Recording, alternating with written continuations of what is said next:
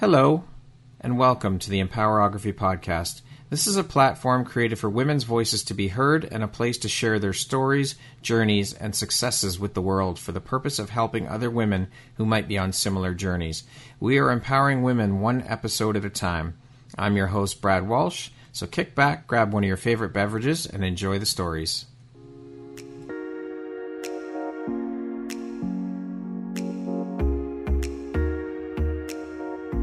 You're looking for jewelry that makes an impact on your self care routine and your style, Empowerography would love to offer you a discount code to one of our exclusive partners, Quartz and Canary Jewelry and Wellness Company. Please use code EMPOWER15 to receive 15% off upon checkout at www.quartzandcanary.com. Quartz and Canary is truly the place where spirituality meets style. Hello there, Brad Walsh here, your host of the Empowerography podcast. Today, my guest is Maureen Spataro. She is a mother, an author, a speaker, and a sexual and domestic violence advocate. How you doing today, Maureen? I'm good, Brad. How are you? I'm doing very well, thank you. Thank you so much for taking the time to be here today and share a bit about your story and your journey with us. I appreciate you being here and I appreciate you taking the time really thank you for having me because with this particular topic, it's really important to try to get as many people as possible to get comfortable talking about it. Yeah, I mean, well, that, I guess that's how we start is with conversation and and that helps get the word out there and it helps other people get on board and raise awareness around this topic. Absolutely. I, I couldn't agree more. And it's it's a messy topic and it's a yeah. topic most people shy away from. Mm-hmm. But I think I told you in one of our conversations, I'm perfectly happy being a voice and a face that's attached to it so that it's not quite such a taboo topic to talk about anymore.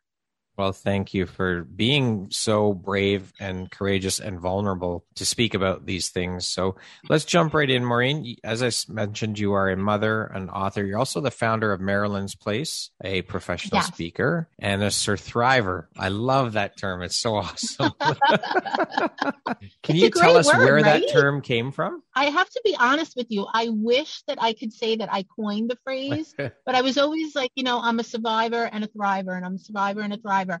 And I promise you, I just was reading something somewhere and the word was there. I've never seen it again. And I thought, oh my gosh, that's brilliant. So thriver, because, you know, we're all survivors. You know, we're all survivors of something, but can you thrive after that, after what right. you've survived? So I thought that's the perfect combination because I feel like it does separate a little bit. It does kind of give you a sense of pride that not only did I survive, but now I'm thriving. Yeah. So it's my, it's one of my favorite words, and every time I use it, someone has the same reaction.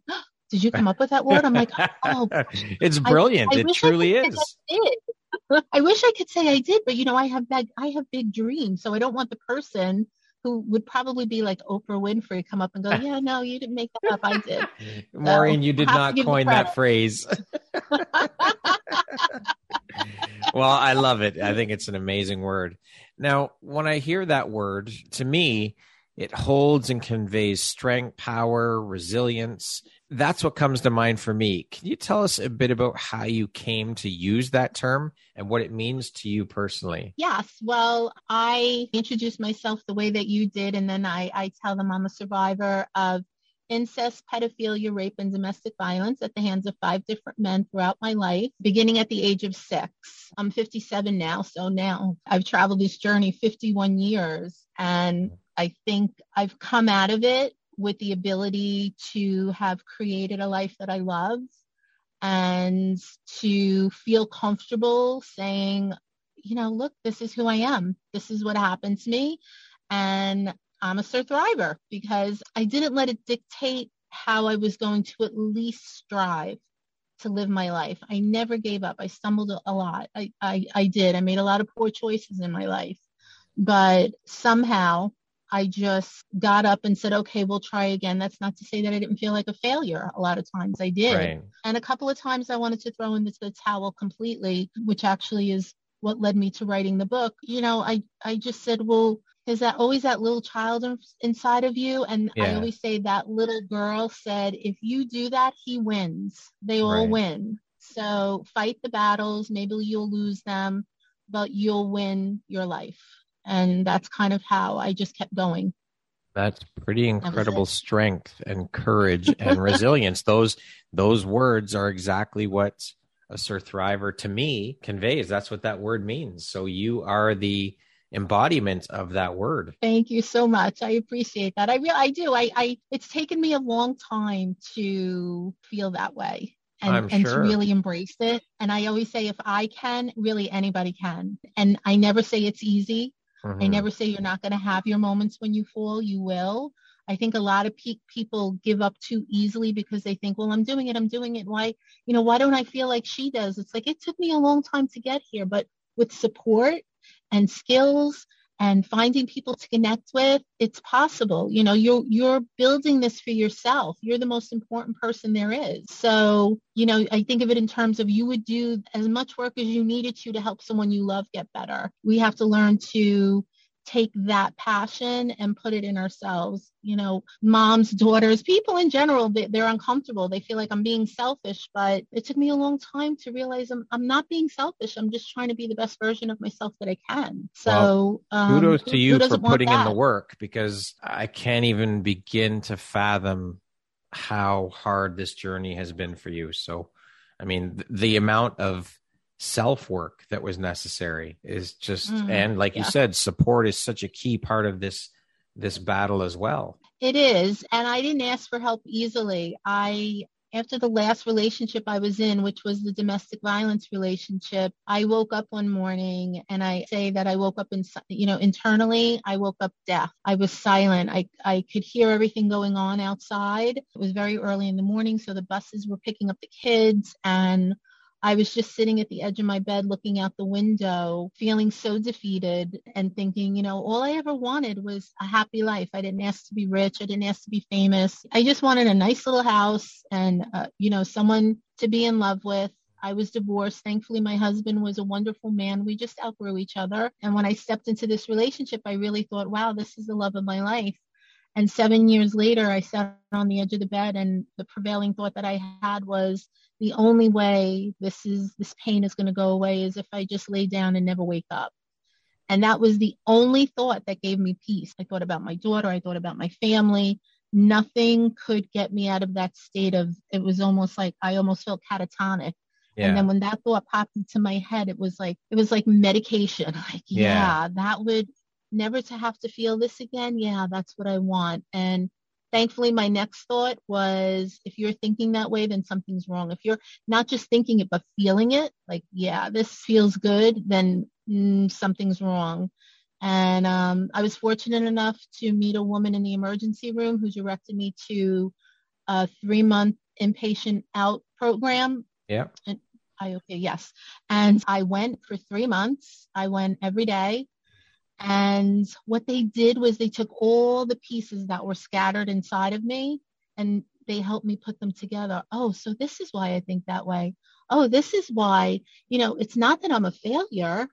And that's when I started to realize, wow, you have really been shortchanging yourself. You really need to give give yourself a little more credit for just hanging on, you know, just hanging on to to just keep getting up I yeah. guess is the best way to say it, to just keep saying, no, this is not going to get the best of me. I, I know somewhere. I told someone when I was very, very, very little girl, I always had this feeling like no matter how bad it gets, it'll be okay. Don't worry. Maybe that was from my younger upbringing, my religion, but I always had this feeling that one day I'd wake up an older woman, which I'm almost there, and I would look back on my life and go, "See, that little girl was right. It, it's okay. You you did it." And yeah. But I still feel like I have a lot of work to do. Have a lot of work to do to help other other men and women get through this. And i'm sure you will. That's that's the beautiful thing about what you're doing is giving back to help other people heal through some of this experiences that they've been through that might be similar to yours. And I think that's an incredibly selfless act on your part and wanting to give back and help others who may be going through similar struggles. So, again, the incredible internal strength and fortitude and resilience that you have to have kept pushing forward and doing the work you do, it's unbelievable, truly. Thank you. Thank you so much. It feels good. You know, I, I lived so much of my life not feeling good and mm-hmm. not feeling worthless. That was my core belief when I was leaving the program. That was the last question I had to answer before I graduated. And what is your core belief? And my core belief had always been you're worthless. You know, my mom was a single mom. My father didn't want to marry her when she got pregnant. And it was my stepfather who told me that. And he told me in the worst way at the, at the worst time. And I remember thinking, you know what? You just have to be grateful that you're alive. I guess I had to find something to be grateful for. And it was like, yeah. okay, you're just going to be grateful to be alive. And whatever life throws your way, you're just going to accept it. And I think that was the perfect grooming ground for right. my stepfather to start. He knew what he was doing. They yeah. manipulators do know what they're doing. So right. it's nice not to feel like I just have to be grateful to be alive, although I am. Of course. I'm so happy I, ha- I have a purpose. I'm yeah. so happy that I have a purpose and something I'm passionate about. That's so, the best part of it all is having found your purpose and having that purpose be something that contributes and gives back to people it is one of the yeah. most incredible feelings in the world. First of all, to have found your purpose, but secondly, to have that purpose impact and give back, it's an incredible feeling. I don't think there's any better feeling in the world, to be honest. I don't think so either. Short of watching your children create their lives and reach their goals, there really is nothing better. Yeah. There really is nothing better than feeling like I'm doing it. You know, yeah. it's little by little, but I'm doing it. And that just gives you everything you need to keep going. Absolutely. Now you mentioned your your book. You wrote your first book called Press Pause: The Breakdown that rebuilt my life and changed a family legacy. This book was obviously yeah. written as a result of your own personal story. I have it here. There I is. never remember to bring it. I never remember to bring it, but here it is. Someone said to me, "Make sure you have your book." I'm like, "I will, I will, I will." And then I was like, "Oh my god, do I have my book?" Can you speak to or share a little bit about your personal story with us, if you don't mind? Sure. As I said, my mom, you know, my mom was a, a single mom, and I grew up. Uh, we grew up, you know, pretty poor. Uh, I lived with her, my grandmother, my uncle, my aunt. We rented a little house in Bensonhurst, Brooklyn. And for all intents and purposes, I just remember my life being fine. I do have a very vivid memory. And I had a therapist tell me I wasn't allowed to keep a diary because I knew down the line if my father found it he would destroy it anyway so i just you know i just have very vivid memories the first five years of my life were good they were fun and then all of a sudden this really handsome man came in and fell in love with my mom who happened to be very young and very beautiful. And i remember thinking the day they got married you know, that she looked like a queen and he looked like a king. So that made me a princess. So, like, wow, this this daddy thing's pretty good. Yeah. You know, I just definitely elevated a step up. And we moved into a, a nice apartment on a block that I had a lot of friends. And by the age of six, he was already sexually abusing me. And the thing is, in the book, I'm fairly graphic in the book in a tasteful way, but to really let people understand why men and women who were sexually abused, the, the amount of betrayal that takes place, especially when you're very young. So here was this man, I felt like he had like look at all the wonderful things he brought into my life a new school new friends nicer clothes you know my mom was so happy. They were talking about giving me a brother or a sister. It was like wow life is amazing. I love him. And what he did was my mom used to go to bingo twice a week. She would take right. my grandmother. So on those nights, he was my best friend when yeah. I was a little girl, you know. My mom was fairly strict. She had to be. And, um, you know, so it was like, she's not leaving the table she, until she finishes the spinach, which I hated.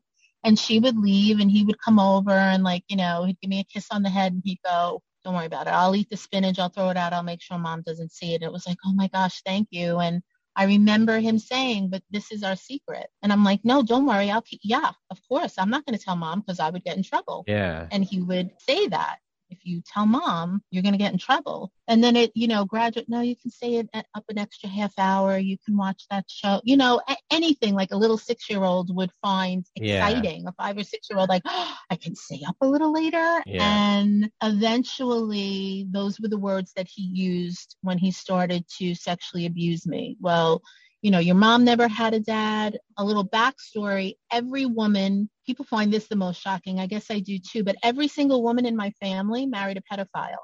So every single woman in my family has been a victim of sexual abuse. So his take on it was, well, your mom never had a dad. So she doesn't understand like the special relationship a daddy and a daughter have. So we don't want to make her feel bad. This would probably make her mad. So this is our little secret. And even though it didn't feel right, it was a different type of secret. Yeah. You know, those words rang in my head. It would make her sad because now I would have something she never had. And I really, I mean, I really was a mama's girl. Well, you were six and, years old. I mean, what, like. Yeah. And this man was, you know, everything to us. And this starts that lifetime of doubt because it's the first time you get that weird feeling in your stomach like something's wrong.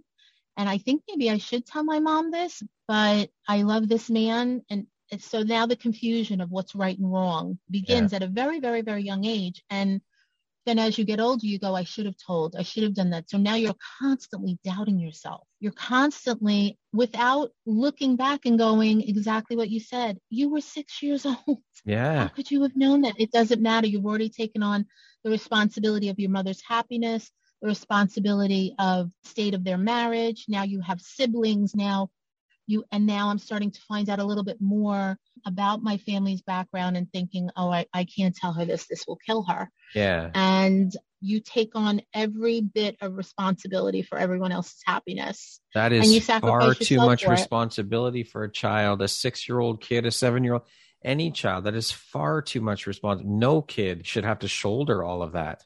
No. And this is what I want people to understand when they look at someone who's been through anything traumatic. You know, it doesn't just have to be sexual abuse, it can be right. anything traumatic. You don't understand how much, even, you know, in a, a child in a domestic violence, you know, family, a family that suffers with domestic violence, uh, alcoholism, drugs, uh, you know, any type of addiction, you don't understand the confusion and what the responsibility these little minds take on. And as you become an adult, you either become a very a nice person who doesn't want to upset the apple cart, or you become someone who's angry at the world and is going to have an issue with everyone they come across with that they think is challenging them. So it goes so deep. It's not just a matter of, well, just get over it. Like you're past it. You're never past it. It's part of you. It, this yeah, is part, part, of who, who you I are growing up. Yep. Right. I have to rewire my brain now. But yeah. who knows that? Who knows that when you're, you know, 10, 15, you know, 20, you're just going on with your life. It's like, look, I'm 27. I'm the last one of my friends not married. Where's the ring? Like right now, I got to get a ring. You yeah. know, I can't worry about what happened back then. I got to get a ring. I got to get married. I have to have kids. You know, it's just life gets in the way and you adjust. In my situation, Unfortunately, when I was 12, a store owner of uh, one of the little grocery stores in my neighborhood, he sexually assaulted me in the back of his store when nobody was there. At 15, my family doctor sexually assaulted me. Family doctor? Um, and then it, my family doctor, yes, my family doctor who I adored. Again, another man I trusted implicitly. My mother trusted him implicitly. My whole family went to him. And at 15, you know, back then when I was 15, the nurse didn't have to be in the room with you. Right. It was just a checkup. He, yeah. he had been my doctor since I was about eight, and he sexually assaulted me during my examination. And then when I was 18, you know, the first boy I ever really thought I fell in love with, he raped me. He raped me when the relationship was deteriorating. And so you kind of just live your whole life like I'm basically just a dumpster. You know, I'm just oh the girl that every guy just wants to touch.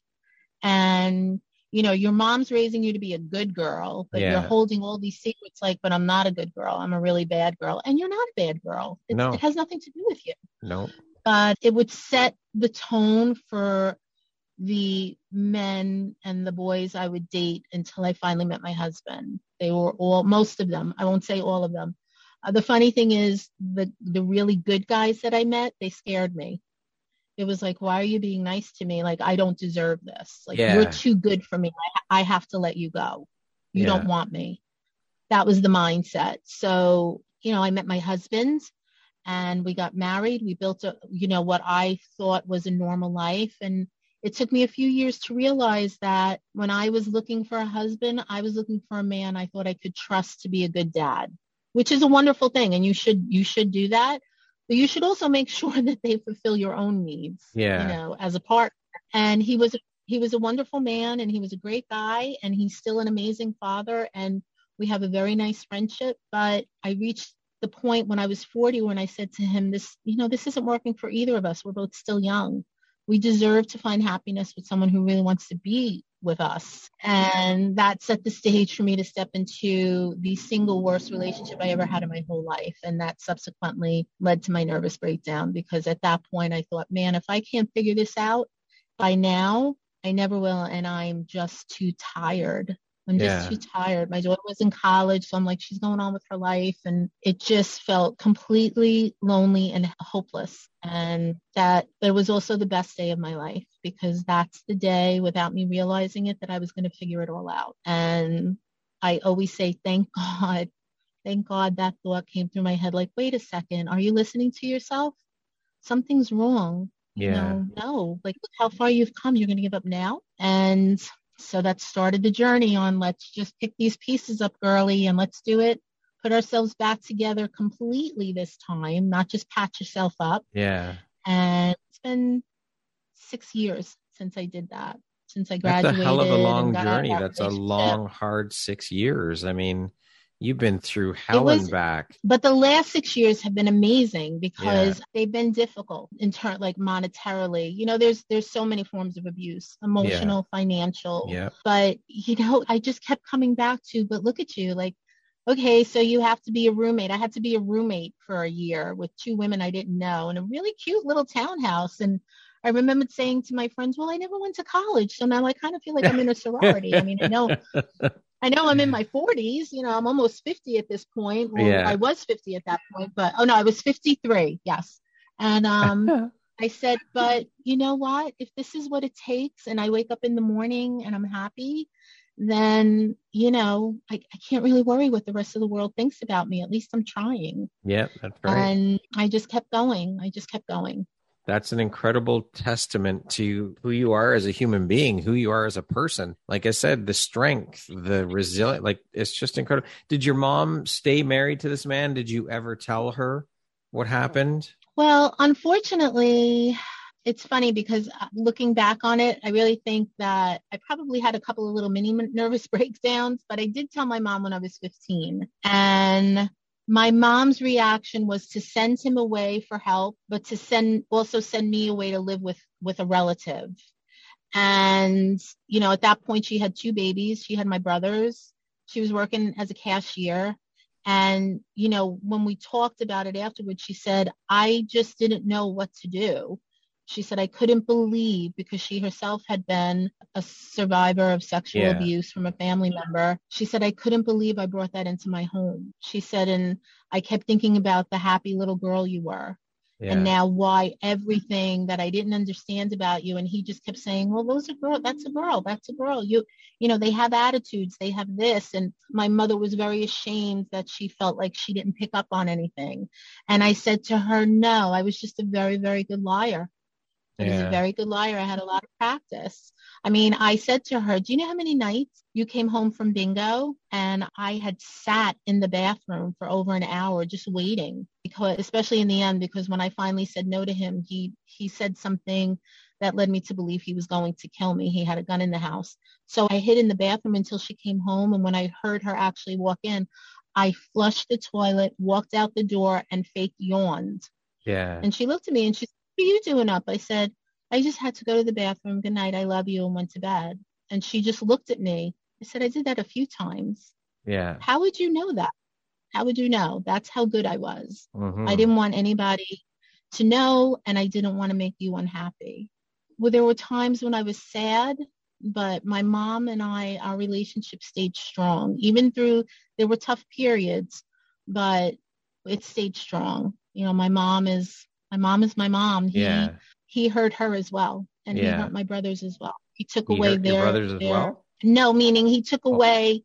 He took their father away from yeah. them. He wasn't a very nice man. Yeah. And then when he did leave, he tried to blame me and my mother. You know, until finally my I decided it was time for them to know the truth. So you know, the, the damage just goes down the line. Now, did you have your mom to lean on through these other experiences that you went through? I mean, I know you'd already gone through a couple more by the time you told your mom about your stepfather, but mm. the rest of it, did you have your mom to lean on? Did you talk to her about it? I told no one.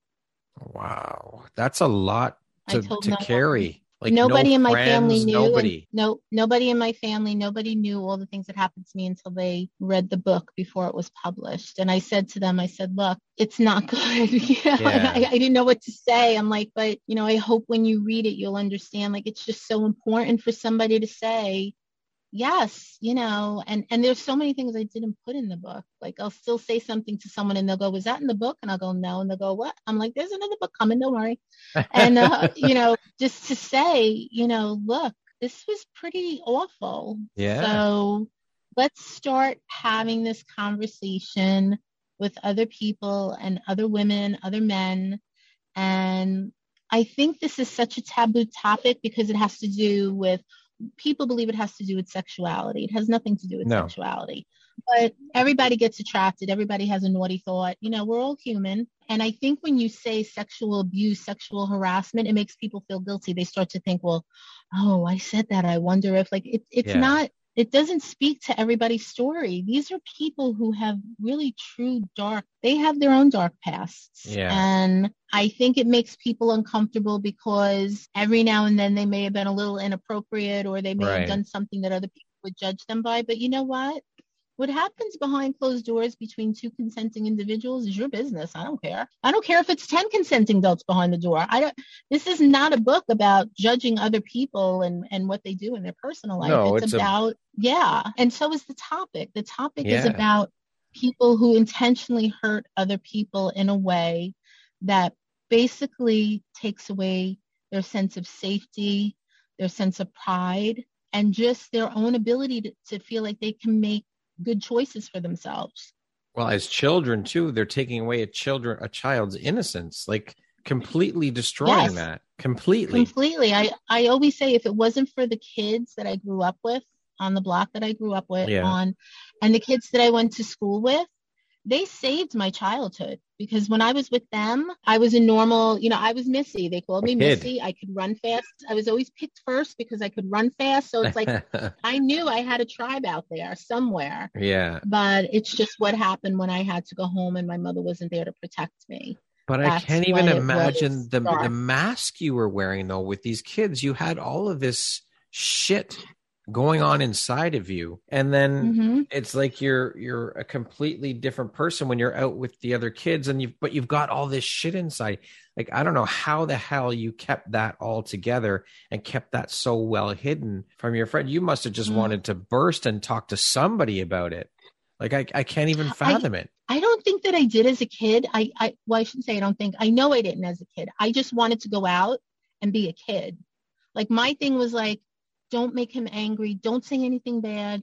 Wear your slippers, wash your hands, because little things I would get punished for, right. just so I can get out the door, yeah, get away from this, and just for a few hours, just have fun. Yeah, just have fun. Take your mind and, off of it all. And, yeah, just kind of say, all right, this is what it is to be normal. This is what it is. Yeah. Like, okay, at least it was my safety crew, I guess. Yeah. You know, they even, I mean, we've all stayed close. So they read my book too. And they were like, they still call me Missy and they're like, Miss, are you kidding me? Like, and they felt guilty. They're like, I should have known. I said, How would you know? We were all kids. I said, Look, you saved my life. You gave me a glimpse into what it was that I wanted for my life. And that gave me a goal. Well, what and, every kid should have as a normal childhood. Yes, exactly. And it was like, okay, this is what normal is. This is what it is to see a father with his daughter. These are all the things that you're not living in at the moment, but you know what it looks like now. Yeah. So there were a lot of lessons that I was learning just by people being normal and did not did that not nice bring up a lot of resentment for you though? Because you see all you it see all your friends. Sad. Look, it, it did. It made me sad, and what it did do was make me try harder to be a better daughter. Right. So, you know, it made me try to make him laugh more. It made me, you know, try to find things that we had in common because of course it was me, you know, yeah. it's yeah. me, it's not yeah. him. it's me, you know. So I know that that was kind of like my journey into being a people pleaser. Right. Well, if you just make them happy, then they'll love you. And Right. that is not a good mindset to grow up with No. when you're when you're dating.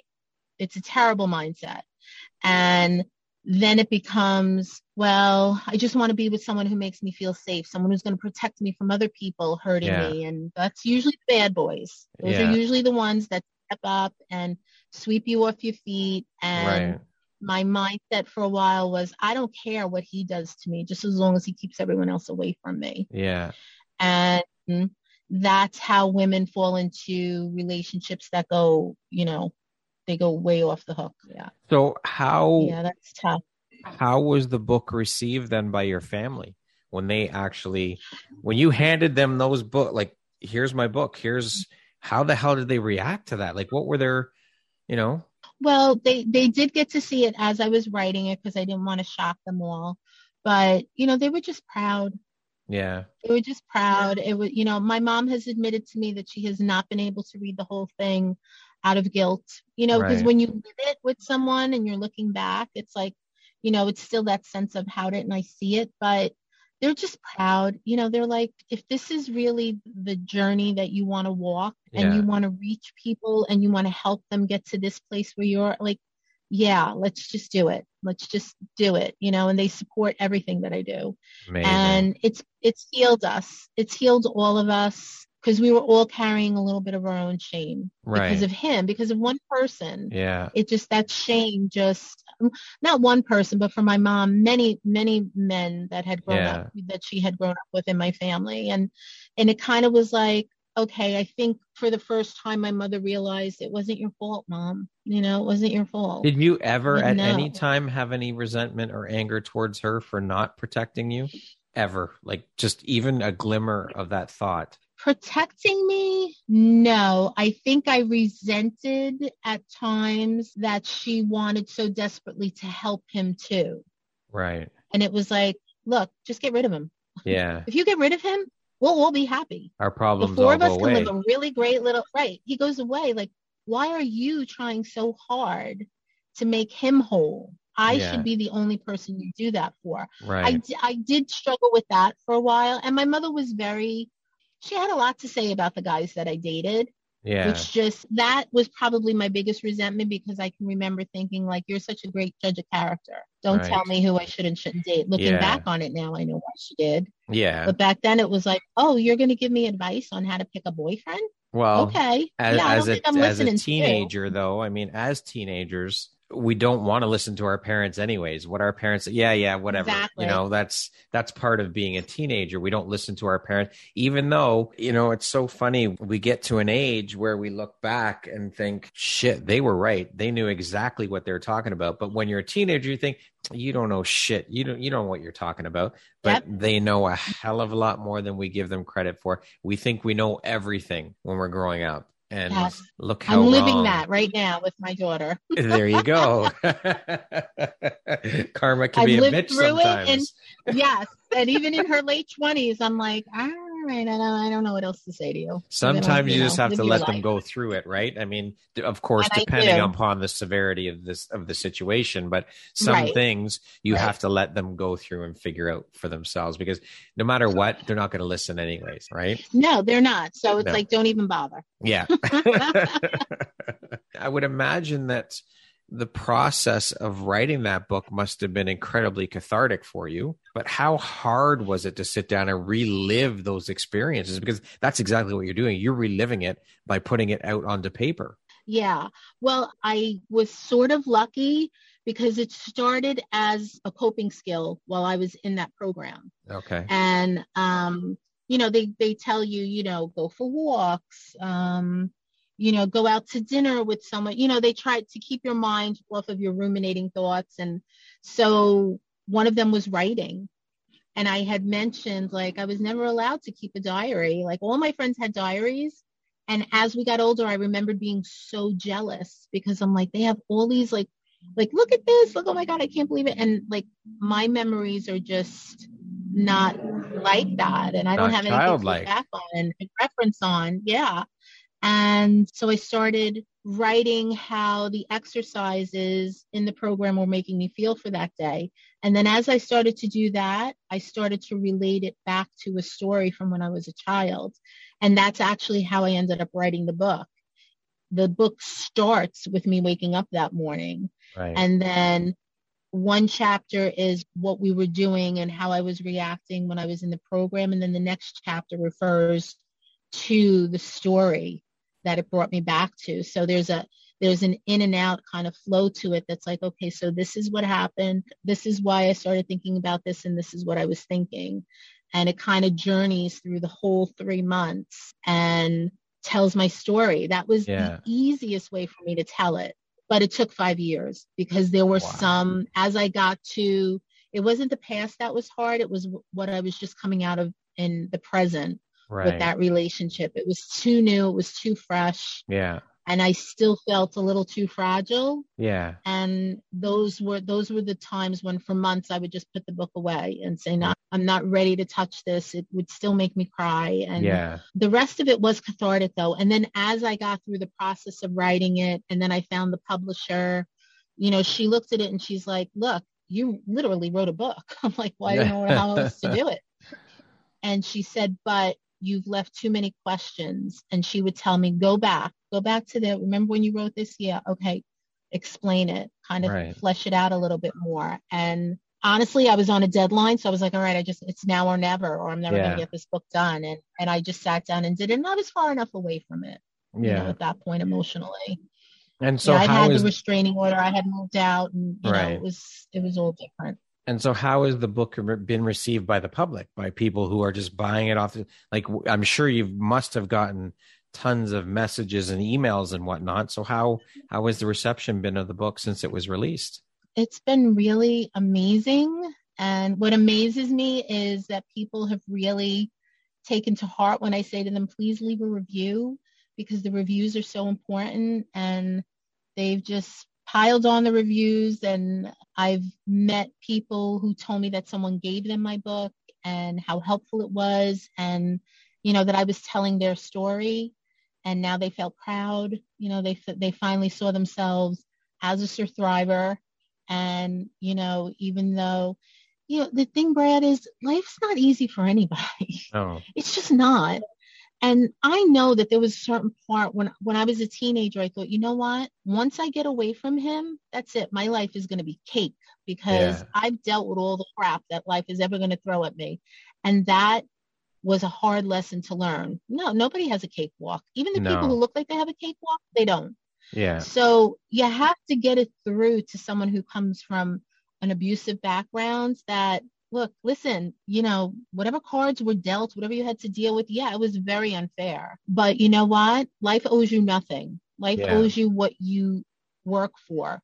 Life will give you what what you want if you work for it and you believe in it and you do the work on yourself. And sometimes survivors don't want to hear that. So I get it you know, I didn't want to hear it for a long time either. I figured I could figure this out. But, you know, there's a lot of self reflection that has to take place. Even though you're a victim, you still have to reflect on the fact that life is not going to just say, okay, I feel sorry for you. We're going to make it easy for you now. You have to work. You have to work like everybody else. Well, I have to say, I am beyond impressed with your attitude and how you look at things. I think it's incredible for all that you've Thank been you. through and all that you've struggled with and all that you've had to deal with, your attitude about things is just fucking incredible. I mean, you are an incredible human Aww. being. Truly, that's amazing to have that resilience to come back and still not and not be angry at the world and not be angry at men and like it's incredible to me. Absolutely incredible. I, it just speaks to who you are as a person when I talk to groups, I always, you know, because sometimes what I speak about can get very heavy, but I can always read a room. And, um, you know, I'll just look at them. I'll be like, look, I just want to be very honest with you. I love men. And they all laugh. I'm like, I love men. I do, come on. I love, I can't judge a man by what happened. No, listen, I got unlucky. Call it whatever you want to call it. I was ripe for the picking. And now I understand that men like that look for certain qualities. And I had all those qualities. Well, guess what? I don't have those qualities anymore. And I'm 58 year, almost 58. I keep saying I am not quite yet, and I'm still waiting. I'm waiting for my big burly bear man to come and give me a hug and sweep me off my feet and say, "Come on, let's go have some fun, woman." You know, like no, no, that's I'm not. I can't let people take from me what you know the things that I dream of. Will all my dreams come true? I don't know. Hopefully they will, but in the meantime, look, life time is going to pass anyway. So why That's don't I incredible, just start though. You had I- your childhood taken about? from you. You had your childhood taken from you. That's I. I just I am just blown away by who you Yeah. are and the Mhm. fact that because I mean you got to admit there there would be so many women that would just be so angry with men and hate men and want nothing to do with men for what and rightfully so. I wouldn't blame anybody. I mean anyone who's gone through that, I, I wouldn't blame you for for hating men and want and wanting to paint mm. all men with the same brush. I, I get it. Yeah, I've and I've met them, and the you know once we have our little powwow and everything, and they're still so angry and they're still so resentful, and I'll never this and I'll never that. You know, I say to them, so who does that affect the most? You think it affects all the men that you're never going to meet? They're never No. going to know you. It affects you. You're Yeah. taking away from yourself. You're denying yourself something that could open your life to so many other things and that's when i think they they kind of give me that look like what are you talking about and i'm like you that's where the work needs to be done on the inside Yeah. what happened to you is terrible it should not happen to anyone No. and i will not go on the record and tell you what i think should happen to people who do do those things I, I would imagine we're of the same mind on that one. So I, I Yes, know I um, can I I- can I- kind of read what you're thinking. So I probably agree with you. burning at the stake comes to mind for some reason and that Um, and that's but- kind. Yeah, but I feel like you have to make that connection that when you're still holding on to that, look, I, I know it's scary. And that's what it's coming from. It's not anger, it's fear. And fear, you know, the way we protect ourselves from being afraid is we cry or we become very angry. We put up that armor. And the only person that hurts is the person who's wearing the armor. Yeah. You're right. It limits you. It, it's lim- it limits you. So start to trust yourself. And you know what? If you meet another guy that's an asshole, then you know sooner. Kick them to the curb and keep Yeah. walking because you know what? There are many, many, many men out there who have been hurt by wicked women. Yeah. And they True. are denying themselves from meeting someone as spectacular as me. That's what I tell them. And they all laugh. And I'm like, well, spectacular as you. you know, this is what this is what you're denying yourself. Go find that man. If that's Yeah. what you want, go find it. But work on yourself first. Don't take There that you crap go. with you That's the important part. I was going to say no, you got to do the self work first, for sure. hmm you got to do it. You got to do it, and nobody gets a medal because well, I've already been through it. Nobody gets a free pass. Yeah. So get off that mind track. So now I know in addition to the book, you have a couple of driving forces that really motivate you that you hold very close and near and dear to your heart. One of those is called Marilyn's Place, which you founded. Can you speak Yes. to us a little bit about what Marilyn's Place Yes, Mar- is, when you founded it? I founded Marilyn's Place in 2018. hmm with the help of an amazing survivor who actually went out after she saw how hardly she understood the situation, the living situations I was in and what I wanted to do. And she literally went out and bought me a house, just went out and bought me a house. And she said, Just some woman Um, you met, you- another another survivor. believe it or not, we went to high school together, but we knew each other, but we didn't really know each other. But we had a mutual friend who was telling her what I was trying to do. Okay, that mutual friend kept tabs on everything and then finally she said i want to get in touch with her and she did and we met in a diner and she spoke to me and then handed me an envelope with $10000 in it and said let's start this and i said uh, okay and i started it we rented a house after six months we had to leave that house because then suddenly the owner wanted to sell it okay, and she said, you know what? No, this isn't going to happen again. And she literally went out and bought the house. She bought it outright. And Marilyn's place. So one of my coping skills as a child, which I didn't realize, was we had a church across the street from our house and my bedroom faced it.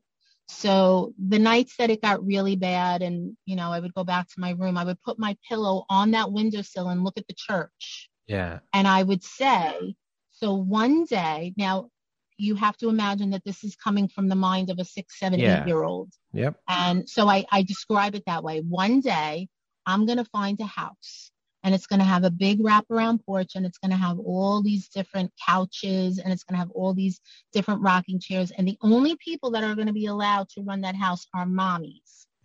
And when kids like me who get sick in their stomach or don't like what's happening to them need some place to go, they're going to go to that house. And all those moms are going to do is hug them and give them chocolate chip cookies and chocolate milk and let them take their heads and put them on their laps and play with their hair.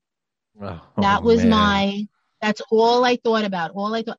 And as I got went through life, every now and then I would pass by a house and I would go, "Oh, that would that would be like a nice house." And I never let go of the idea. Well, she heard that story and she said, "Let's do it." She said, "I don't know if I could get you a wraparound porch, but I can Yeah. certainly get you a house." And that started Marilyn's Place, and we started in 2018, and it was for at the time it was for sexual and domestic violence survivors to come for free led support groups. Yeah. the clinicians who helped me through the program once i was out of the program three years i could connect with them and i did and i told them that i was gonna i was i was going through with that dream.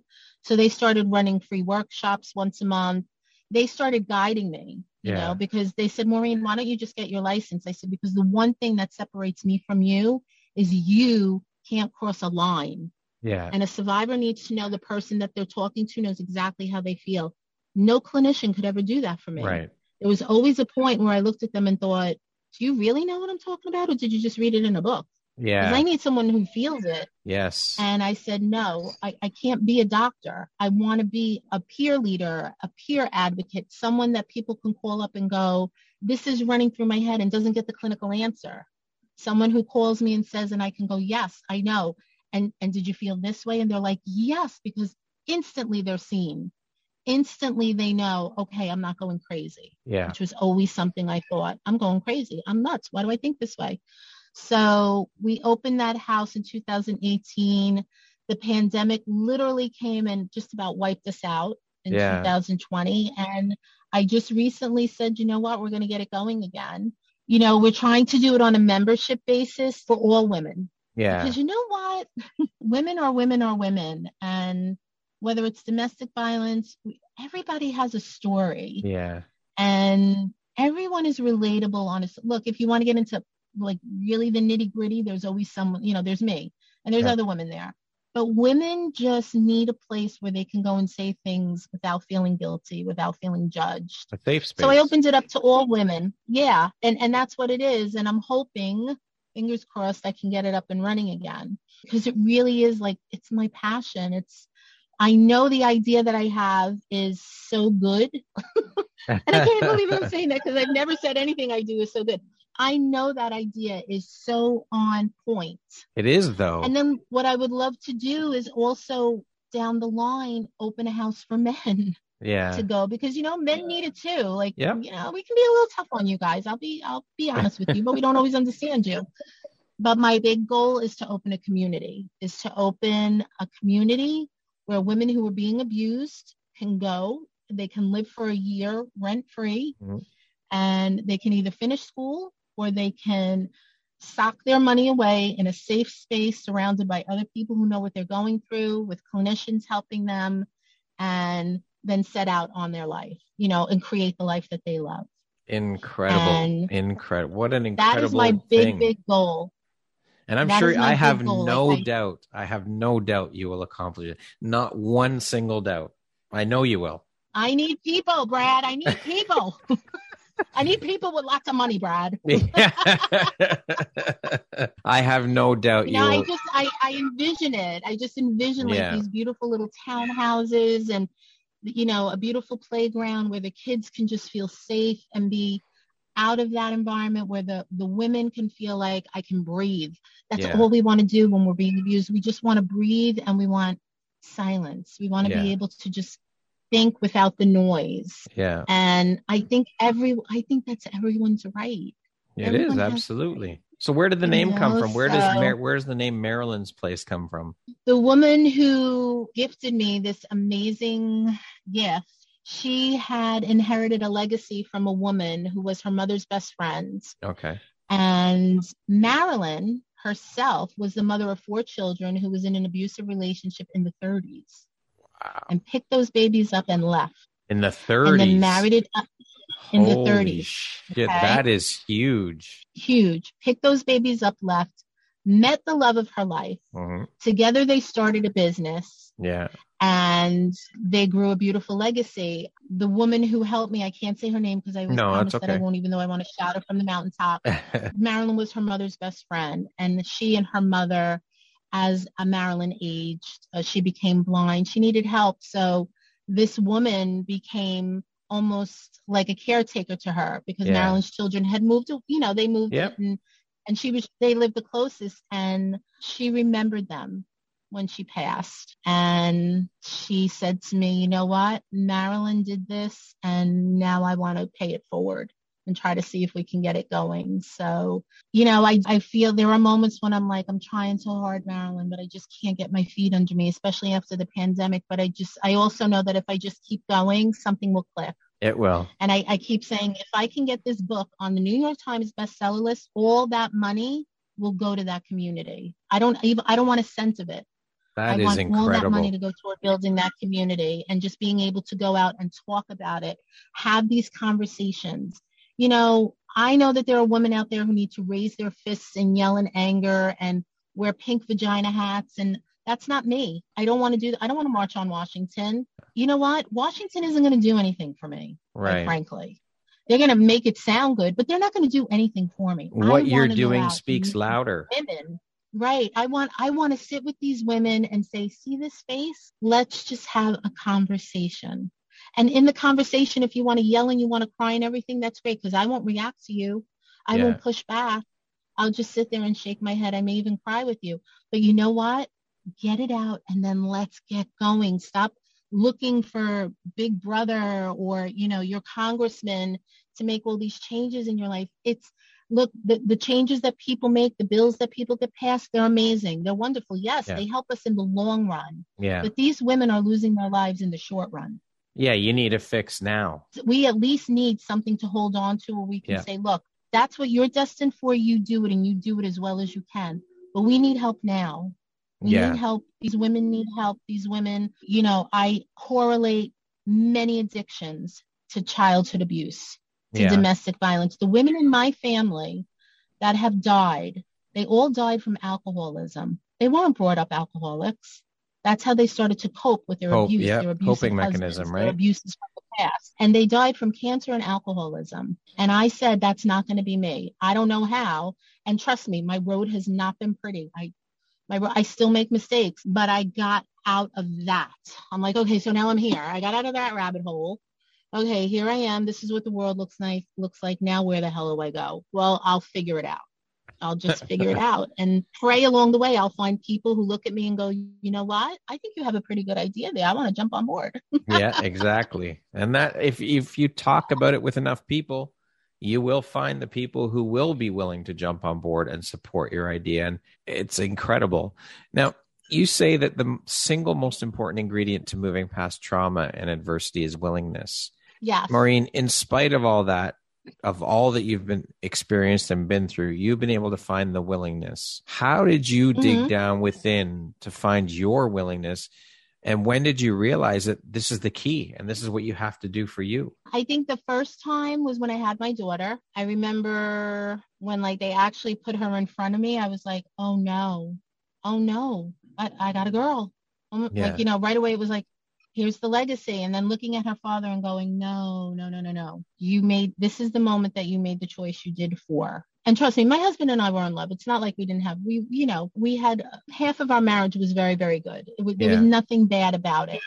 But I do remember looking at her and thinking, okay, so now what do I do? You know, I had put, as she got older, every school knew that if a man claiming to be her grandfather tried to come and get her, I mean, I realized I was afraid of this man. Yeah. And that was the first thing I was willing to do was to go into a school and say, look, this is a brief history. So this child does not get released to anyone but me, my mother, or my husband, period. Right. And it was like, oh, oh, I'm like, So there was a willingness to make decisions and choices on her behalf. And I could live with that because it wasn't for me, it was for someone else. And I was very good at taking care of other people and their needs. My willingness kicked in 150% when I had that nervous breakdown. I always say it was the, the most profound moment in my life because it was what lengths are you willing to go to rehash everything put it in front of you, get sick from it, you know, because I had stuffed so much down into the world. I was just happy go lucky Maureen. I was the team mom.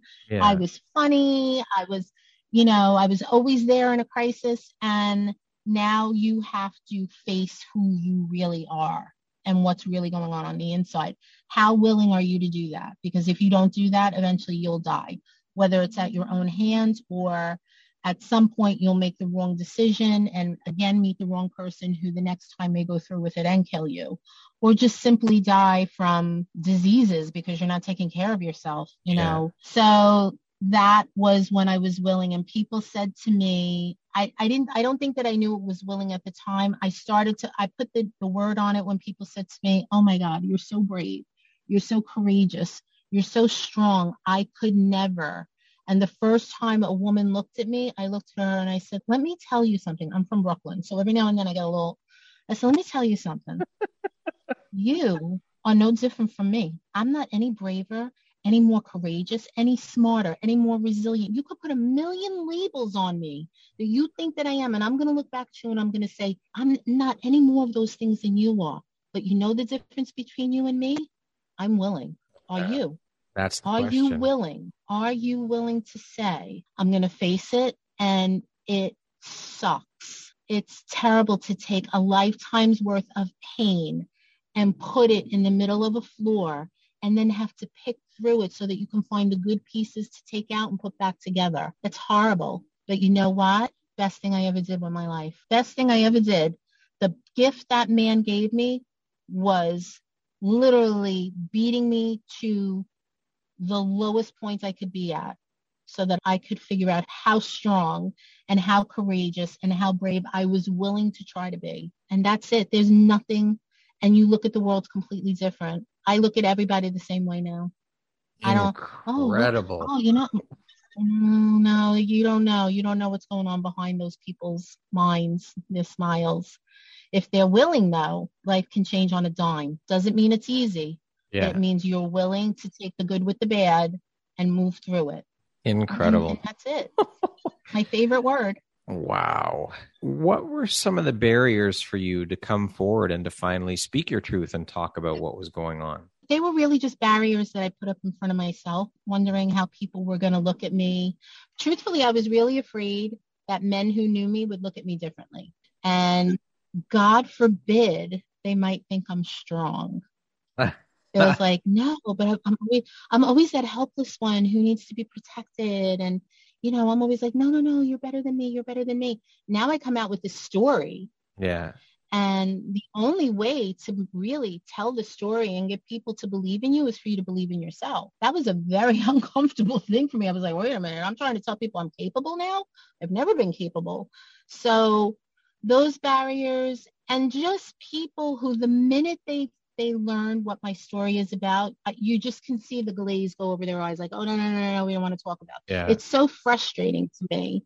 You know, I would love to have a day where I could I live in New Jersey and I'm by by the water, by the shore. You know, like I just think I, I imagine myself standing on a stage with all of these people in front of me, just celebrating the things that we've come through. Yeah. You know, even COVID. I mean, we've all been in a collective trauma. Yeah. And people don't realize it. I sat through COVID and I was like, yeah, all right, we're going to do. And it was like, Maureen, you're not panicked. I'm like, I'm telling you. This is easy compared trauma. to what I've dealt with. I have, yes, I have been preparing for this moment my whole life. I'm telling yeah. you, it's going to be okay. It's not going to be easy. Doesn't no. mean that there are going to be people that are not going to suffer. But eventually we're going to come through it. Just be smart. and it was yeah. like, oh, okay. Like, yeah. So, you know, it's weird, but I think I put up my own barriers and I just had that, that lesson recently taught to me because I would not reach out to schools. I wanted to go to high schools and talk to them. And I said, oh, see, talk. came out, the Brooklyn came out. I wanted to go and do presentations. I'm like, we have to hit these kids in middle school. We have to get them like because I remember like people forget I lived through this as a victim. Yeah. So I know where to reach them. I know what are the, what are the critical time. I mean, everything is a critical time, but you know, when does someone need to hear this message? How different would my life have been if I had heard that message at that age? If there was a Maureen speaking in the schools.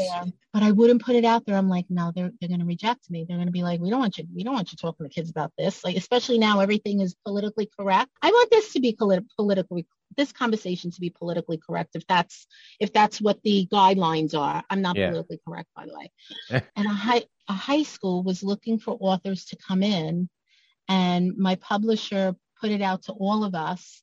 And i said to her oh god i wish this was for me. This would be my dream. And she said why wouldn't it be? I said they're not going to let me in. Yeah. they're not going to let me talk about my book. And they did.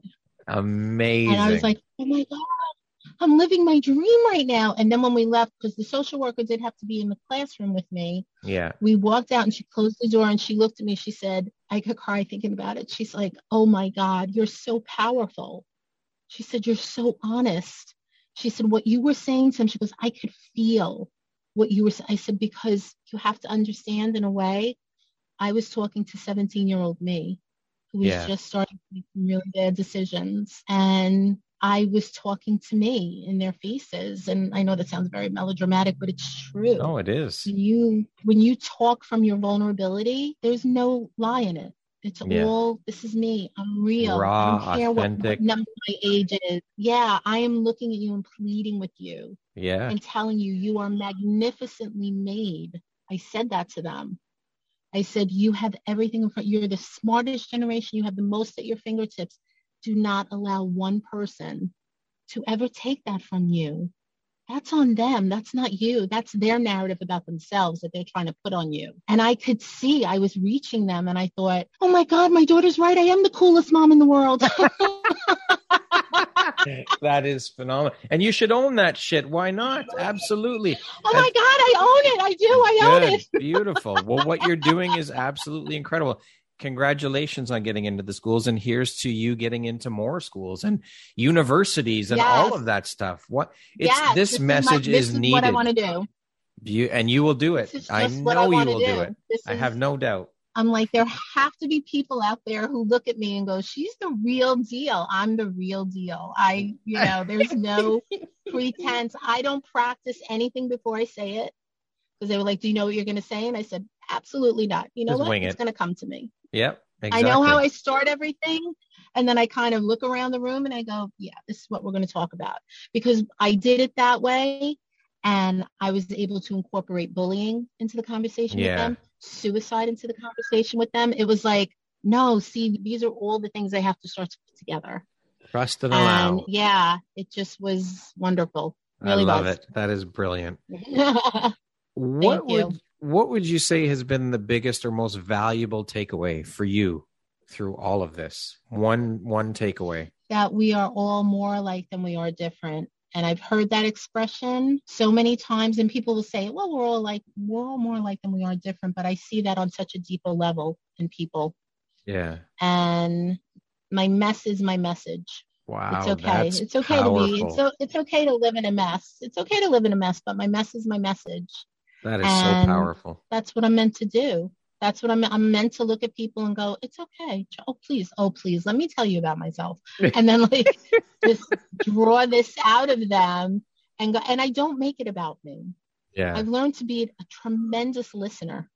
I was That's always key. good at that. I was always the girl who gave the best advice to my friends, but I learned to even quiet that down a little bit to just listen before I gave feedback and not advice. That's and. I learned how to say, well, what I learned was mm-hmm. without saying, well, what I did, and this is what worked for me, what I learned. And it, it's about learning how to communicate with people on their level, at where they're at. When I say level, I don't mean intellectually, I just mean where they are emotionally, yep. where they are in their life. And it's just the best. That's incredible. Wow. I mean, yeah. Really, when it when you boil it all down, people just want to be heard. That's it. They really, they just want to be heard. That's all they want. And if, if we would let people just speak their truth, whatever it is, look, mm-hmm. it could mm-hmm. be, look, you know, my newborn baby, like, you know, projectile vomited on me today and it got in my mouth and I'm sick to my stomach and I can't look. You know, like it could be that, just yeah. let them say it. Yeah. Don't sit there and go, oh, it happens to everybody. Look, you know what? Right now, she's a little traumatized. Have you ever had projectile vomit in your mouth? No. So don't say anything about it. Actively listen. Let her just say what she's got to say real listen to what she's saying because yeah. I guarantee you it's not projectile vomit. There's no, something else going on there. That's right. That's right. When you listen, you can really find out yeah. what are people dealing with, you know, and they're just trying to find a way to bring it to the surface to the right person. So yeah. they're presenting it this way, presenting it that way until they find that one person they know has zeroed in on them and that's when the good stuff comes. That's right. And it is, even though it hurts, it's the good stuff because that's sure. that's the end result. It's all good. What yeah. is one piece of wisdom or advice you would want to impart onto anyone else out there who might be going through a similar thing or situation to what you've gone through? Tell. One word. Tell. Ask for help. I was on a um, someone was interviewing me during the pandemic and she said, "Do you have a plan that you can share with someone? And I said, yes. If you are in a situation that you don't feel you can get out of, start to plan your escape. And what I mean by that is when you're doing the laundry, clear a space in one of the drawers and put some clothes, socks, underwear, pajamas, not a lot. If you have children, make sure there's a bag in the bottom of their closet so that you can start to just put things discreetly, not so that they look like they're missing. And look, you're putting away the laundry, right? Yeah. Okay, you're doing the laundry, you're putting it away, and tell someone, I need to get out. Yeah. I need a plan. This is what I'm doing because when that moment comes, you want to be able to grab and run in five minutes. I'm telling you because I did it and I didn't have a plan. I just grabbed and ran. And make sure you tell someone so that you have a place to go right. so that you have someone who's supporting you can take you where you need to go. And that will start the journey. That will start the journey. But the biggest thing is tell. Telling it tell makes someone. it real though. It makes it you've put it out there now and someone is aware of what is going on. That's you speaking yes. it makes it real. And it makes it real. And now it's like well now i have to do this. Yes exactly. like, yes. and now you're telling yourself it's gotten to the point where i'm afraid and yeah. that's scary. Yeah. Now so let me clarify. Like, oh I don't. God. I don't mean to say that it's not real if you don't speak it. That's not what I'm saying at all. No, at no, I know all. what you mean by that, but it's true because yeah. we live. We live like in this alternate mind space of no, it's going to be fine. It's fine, and yeah. every now and then it's bad. No, now the tables have turned. Now your narrative is this is really bad, and I got to get out. Yeah, for sure. And if you're being abused sexually, if you know a child that's being abused sexually, you need to reach them. Yeah. You can't be afraid to say, I don't want to get involved. Too many people don't get involved or they get so involved that they look like they're lunatics. you know what? If you think you see something, pay just listen. Pay attention yeah. and listen. That's you it. Know, it you don't have to jump to in and say I'm grabbing it. It goes back to listening and have a conversation with the kid. Yeah you know, ask questions, yeah. show some interest. Yeah. Because you may very well be the adult that they do eventually come and tell. Yeah. Yeah. You said it's your goal to go from emotional and internal deafness to creating a life you love. Those are some mm-hmm. pretty powerful words. How exactly are you doing that and living by those words and finding that journey for yourself? Well, my favorite word again, willingness, accepting that it's not always going to be easy, changing that narrative of life owes me something. No, I owe me something. I owe myself a good life. I owe myself peace of mind. I owe myself success and setting out and, and trying to figure out how I'm going to do that. You know, just the luxury of feeling like I have a purpose because it's a luxury to me now. Leaving and stepping into that townhouse that I had to share with two other women was really, it was such a moment for me that I walked into this beautiful townhouse and I'm like, and now I'm creating a life I love because I love being here. I love how I feel. I love how I, you know, I I love what I walk away with when I speak to people. I love my book. I love my book. I do yeah. because I know that had I had this book, when I was a kid, if growing up it was, "Are you there, God? It's me, Margaret." So we all knew, okay, we all get periods. Okay, this is not a secret anymore. You know what? We need to do that with. Like, I want press pause to be the "Are you there, God? It's me, Margaret." And I, I do not say this facetiously. No. I say it with all my heart for the children who have no voice and don't know, who think that this is, I don't know what's happened to me. I don't know if this is normal, or the adults who are living behind those facades yeah. and saying, oh, no, no, no, you know, this doesn't happen to anyone else. It happens to so many of us, so many of us. And it's always the people you never think it would. If you ask my friends throughout my life, would Maureen be the one in the abusive relationship? They'd be like, no, she'd kick anybody's ass who bothered her. Not true. Not Yeah. true. Not Yeah. not if it was someone that was giving me what I thought was safety from other harm. You know, it's like that mindset. Where was my mindset in relationships? Yeah. And being afraid of being alone, being afraid of dying alone, being afraid of not being worthy enough of being loved, which was really the narrative most of the women in my family grew up with. They weren't Right. worthy enough for for good love. So you grow up with those fears. and You have to Well, what what we say, see what we see becomes learned behavior, right? Yes, absolutely, 100%. 100%. Wow. Yeah. They say that forgiveness is a huge part of the healing process. Would you agree with that? And how hard or easy was that part of the journey for you? Like, have you forgiven these men? I, even from a very young age, I have, how do I put this? Have I forgiven them?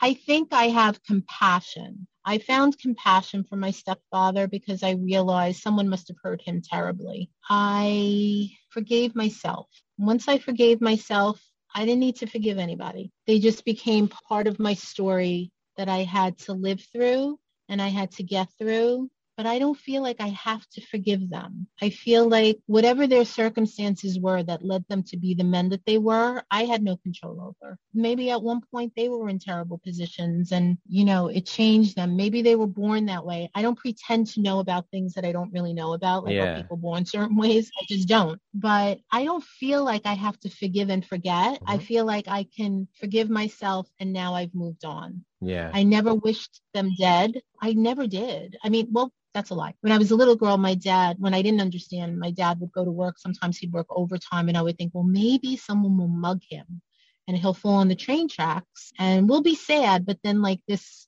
whatever this is, won't happen anymore. yeah. It's not that, oh, I wish he would die. It was just, I didn't know any other way out of it. You just wanted him to But go away. As I got older, yeah, it was just like, look, I just want you to leave me alone. I don't want to hate you. And sure, I was angry, and and yeah, when I was a teenager and he was denying me a lot of things, I I hated him. I mean, but I, you know, I just forgave myself and moved on. That's how I moved on. wow. But it, it took a long time, and sure, and there are moments when I'm like, you know, if my mom had just made one different choice, but I can't live in that. yeah. I lived in that for a long time, and, and I can't, I just I can't live in that Yeah. because nothing's going to change it. It just takes time away from the now.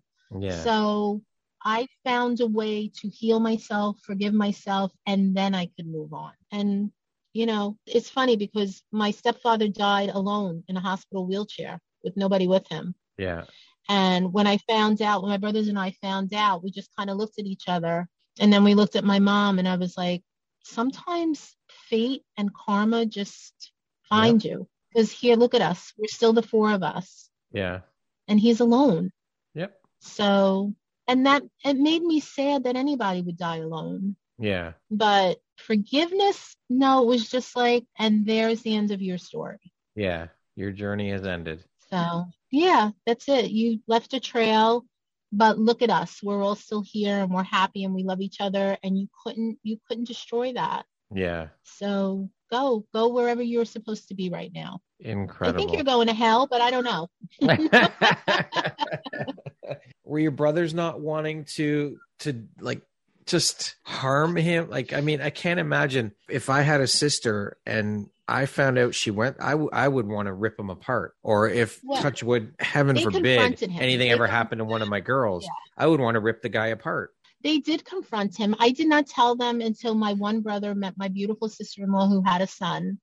And I found out that they were going to be going out and my stepfather was going to be the one watching him. It was literally Easter breakfast. Yeah. And I looked over at my mother and my mother looked at me because I said to my mother, I never want them to know. I never want them to think that they come from that. Yeah. I didn't want them to be at an impressionable age where they thought, am I going to be this monster? And um, that's when I told them when they were men. And they both together confronted him. He denied it. And he said that me and my mother were liars. And my brothers are very, very, very good men. And they're very wise because they said for us to kill him would really just blow back on us. True. And I kind of laughed. so they said, We're just going to ask you one more time. And we're going to just ask you for the truth. And he said, They're liars. And they both said, uh, We never want to see you again. Yeah. You're no longer welcome here. You're no longer a part of our lives. Yeah. And I think that in, in hindsight, that really was the best way to go. Yeah, for sure. To just remove him.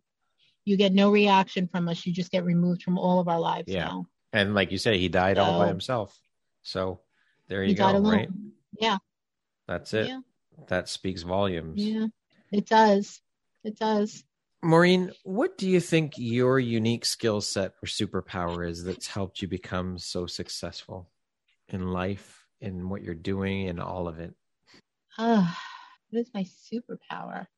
What's that song? I get knocked down, but I get up again. Yeah. I really think that's all it is. It's about it's about just just not giving up. Just thinking I want more for myself and I want more for other people. I want to be a good example to my daughter so she never gives up. I want my legacy to be one that changed the trajectory of my family and my family's future.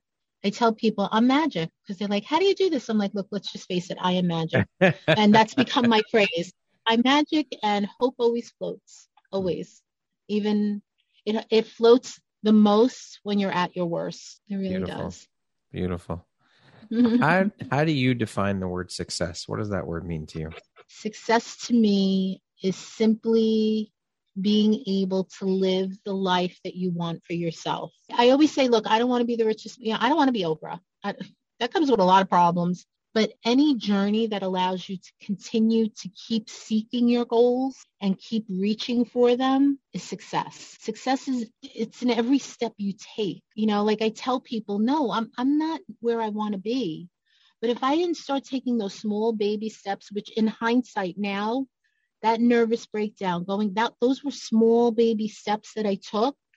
And now I look back seven years later and I'm like, wow, look at everything that I've done. I didn't even realize it. It's success is is just the steps that you take to keep moving forward. They're not always these, you know, these light shows and fireworks that go off in the world where everybody's yelling, screaming. They're really, really in the quiet moments. You know, success to me is having a good relationship with my daughter now. Success is my relationship with my mother not being damaged and looking at my family and thinking, I contributed to this. I contributed to us not living in shame anymore. You know, did it put a lot of money in my pocket? No. But what it's done for us overall as a unit, as a family, that's success because I know where my family came from. Yeah. And I think we each define our own success. You know, for some people, it is money. Yep. For some people, it's that $60 billion yacht. God bless you. I don't want it.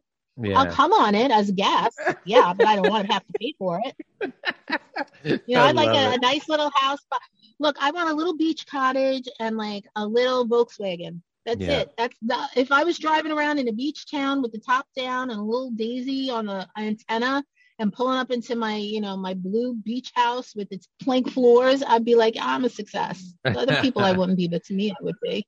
Beautiful. what would you say is one of the most important things you've learned in your life? And what was your life like before you learned it? And what was your life like after learning it? the most important thing I learned in my life is that I'm capable. I'm so much more capable in doing things that I ever thought I was. Before I felt stupid, I felt I felt like I was a mistake. I felt like I had no understanding why God even put me on this earth.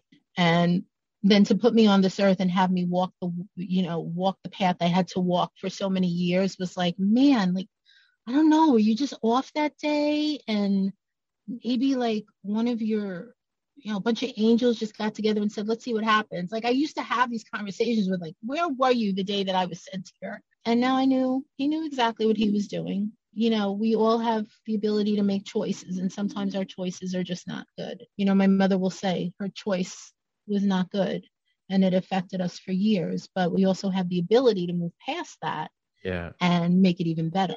Well, it And led you to where I've you are now. And the work you're doing now was all Yes. part of your journey. It's part of your story, part of who you are. And now look at what you're doing to help others because of what you've been through. Yes. And the passion is what fuels me because Lord knows it's not a lot of money in my pocket, but it's that passion. Yes. You know, you start to learn, I don't need a lot of this and a lot of that. I just need the passion to keep breaking through little by little by little. It'll come. It'll come. it You will. know, one day it will come. And I believe it with all my heart. I believe Yep. that this and that's the key. That is the key right there is yeah. believing in it. And believing that your passion And also will will yes, take you there. Yes. And I'm very honest about each step that I take when I fall. You know, we only really find out about people after they've made it. Yeah. You know what? I want to be the one that people know about. I want you all to see on my face, slip, you know, Yeah. s- slip and fall on my face. Yeah. I want you all to know, like, yeah, no, that was a really bad decision. This is why I made it. Doesn't make much sense now. But now I, I want to be the person that people look at and go, so what kind of mistakes is she making now? And where, how far has she come from that? Yeah. Because that's really where the lessons are That's right. that right. we're all just human. It's our humanness. That's all Yep. it is. It's not something to be ashamed of. Not at all. Yeah. Who in your life has had the biggest impact on you and why? My daughter. Yeah. My daughter. She gave me a purpose. She started my purpose. You know, she was just this little bundle of innocence and she benefited a lot because with her growing up, I was determined to give her that amazing childhood that I never had. Yeah. and my husband and I worked hard for it. You know, we worked and, you know, I worked crazy hours, but, you know, I wasn't at home mom. I would work overnight shifts. She taught me so much about what I was doing wrong, mainly what I was doing wrong and how my traumas were leading me, even through parenthood. She taught me the power of being forgiven for being human and making those mistakes. She taught me what it really felt like to have unconditional love for someone. Like there's nothing in the world I wouldn't do for you. And she made me a better parent. I, I always felt I could be a good parent, but I wasn't going about it the right way. And when we found our rhythm, I started to find something that I was, I felt like I'm kind of good at this. And it's completely different from the way my family raised me. And yes, they judge me. And yes, I don't care. It's my daughter. I can do what I want. and now I look at the woman that she is. And, you know, look, same thing. She's got her problems and she's got things she's got to work through just like everybody else does. But yeah, she's she's just everything good that I wanted to put out in the world. I look at her and I'm like, there it is. There it is. It did pretty good with that. I love you it. That's beautiful. Yeah, yeah. She's my pride and joy in every sense. And I'm grateful to her. God knew what he was doing when he sent her to me. And I'm not like a very religious woman, but I believe that. I'm like, you made sure she came here. You knew I needed her. This was the child. And trust me, she was tough. But she's got her mama's attitude. And I learned to appreciate it because she takes no nonsense from anyone. She came down pure and honest, and she's always been that way. What is your personal motto, Maureen? Hope always floats. I it. tell people that all the time. And if I didn't say I am magic, for anyone I know who watches this, they'd be like, you better say I am magic because I say it all the time. I am magic. Love it. Okay, we're going to jump into a little rapid fire section here. So the next grouping of questions just be two, three, four word answer type thing. Okay. okay, What was your dream job as a child?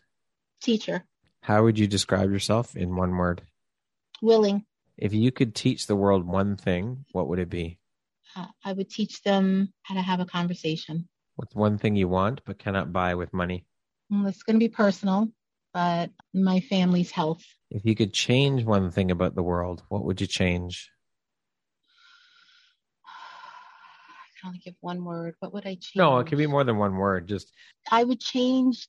I would want them to be more accepting of each other, less fearful of what they don't know. what is one thing you've always wanted to do in your life but never have? Go to Bora Bora.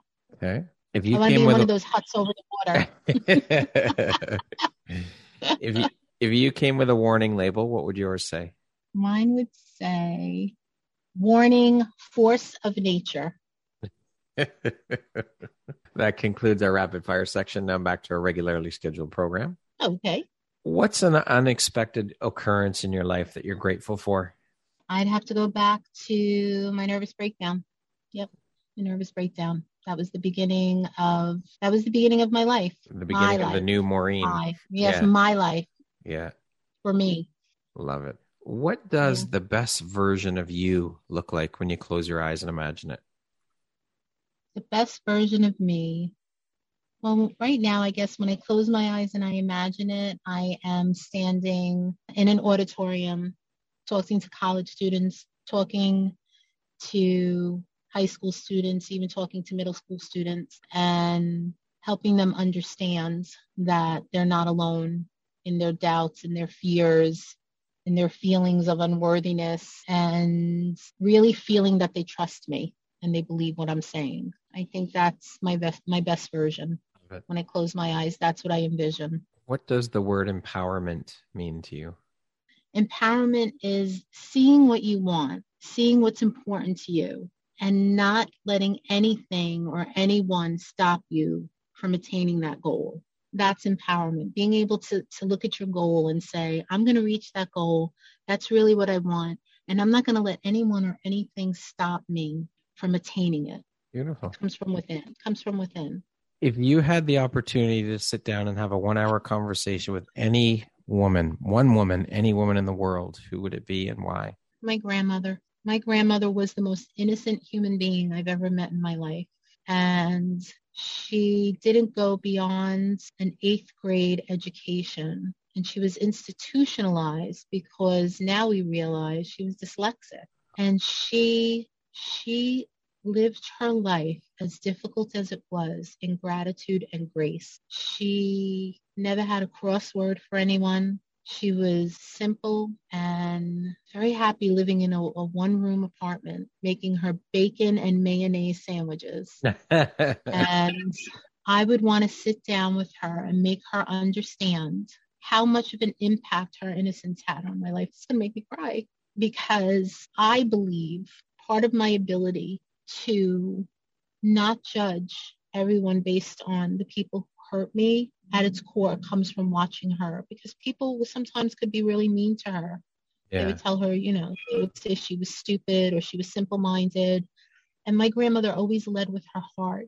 And I think that that I think that is the greatest gift to be able to lead with your heart. And I would want to sit down with her and tell her, thank you. You weren't even trying to teach me a lesson, but you taught me to think with my heart, not with my pain. So she's the one I'd want to talk to. Beautiful. She sounds like she was an incredible woman. She was the sweetest. She really was the sweetest. She Incredible just strength. Yeah, yeah. So she couldn't even say my name. She couldn't even say my nickname right. She used to call me Mitzi, and she called everybody doll. Hi, doll. Hi, doll. And and that's what I say to people. I'm like, hey, doll, how are you? And every time I do it, my mom, my mother just smiles. She's like, I can't believe you. I said it just reminds me of grandma and how sweet Yeah. she was. Beautiful. So yeah, Maureen, if you could go back and give your younger self one piece of advice, what would that piece of advice be? listen to your instincts and don't be afraid. Every person I got involved with, I just knew. I hoped it would be different, but I knew. But I was afraid. I was afraid of being alone. And I would look at her and I would be I would say, Don't be afraid. You know where Yeah. you're going. Lastly, if you were to deliver your last 30 second speech to the world, so your tribe, your corner of the world, your people, what would that last 30 seconds sound like? What words would you impart onto them? What would you have to say? I would tell them all that they're magnificently made and it's important to forgive yourself from your mistakes and to learn from them and move on.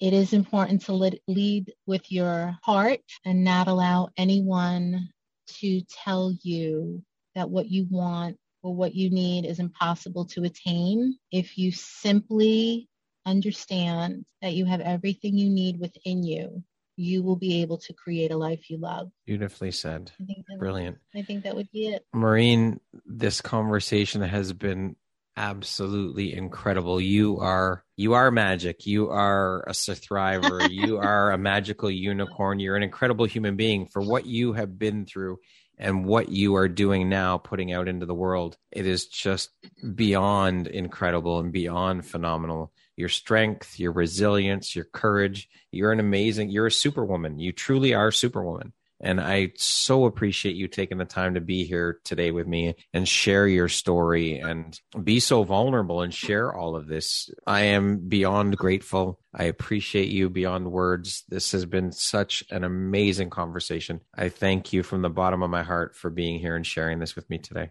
Thank you. Thank you so much for letting me be on. I, I'm thrilled. And it's been such a pleasure to finally meet you and see you and just to have this whole experience with you. Well, let's let's get this out there and hopefully we can get some people on board with what you're doing and help you yes, attain your goals. Conversations. yes, absolutely. That'd Thank you so much. This has been incredible. Just incredible. One Thank of the most you, incredible conversations. Just amazing. Aw, thank you so much. My pleasure. Once again, my name is Brad Walsh, host of your Empowerography podcast. Today, my guest has been Maureen Spataro. She is a mother, an author, a speaker, and a sexual and domestic violence advocate. Thank you so much, Maureen. I appreciate you. I hope you have an amazing rest of the day. Thanks, Brad. You too.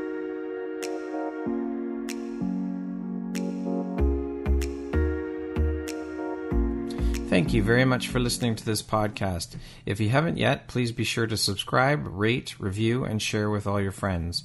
You can find me at viseuphoria.ca and follow me on Instagram at Empowerography Podcast and on Facebook at Empowerography. Please join me next time for another inspirational story from yet another amazing woman.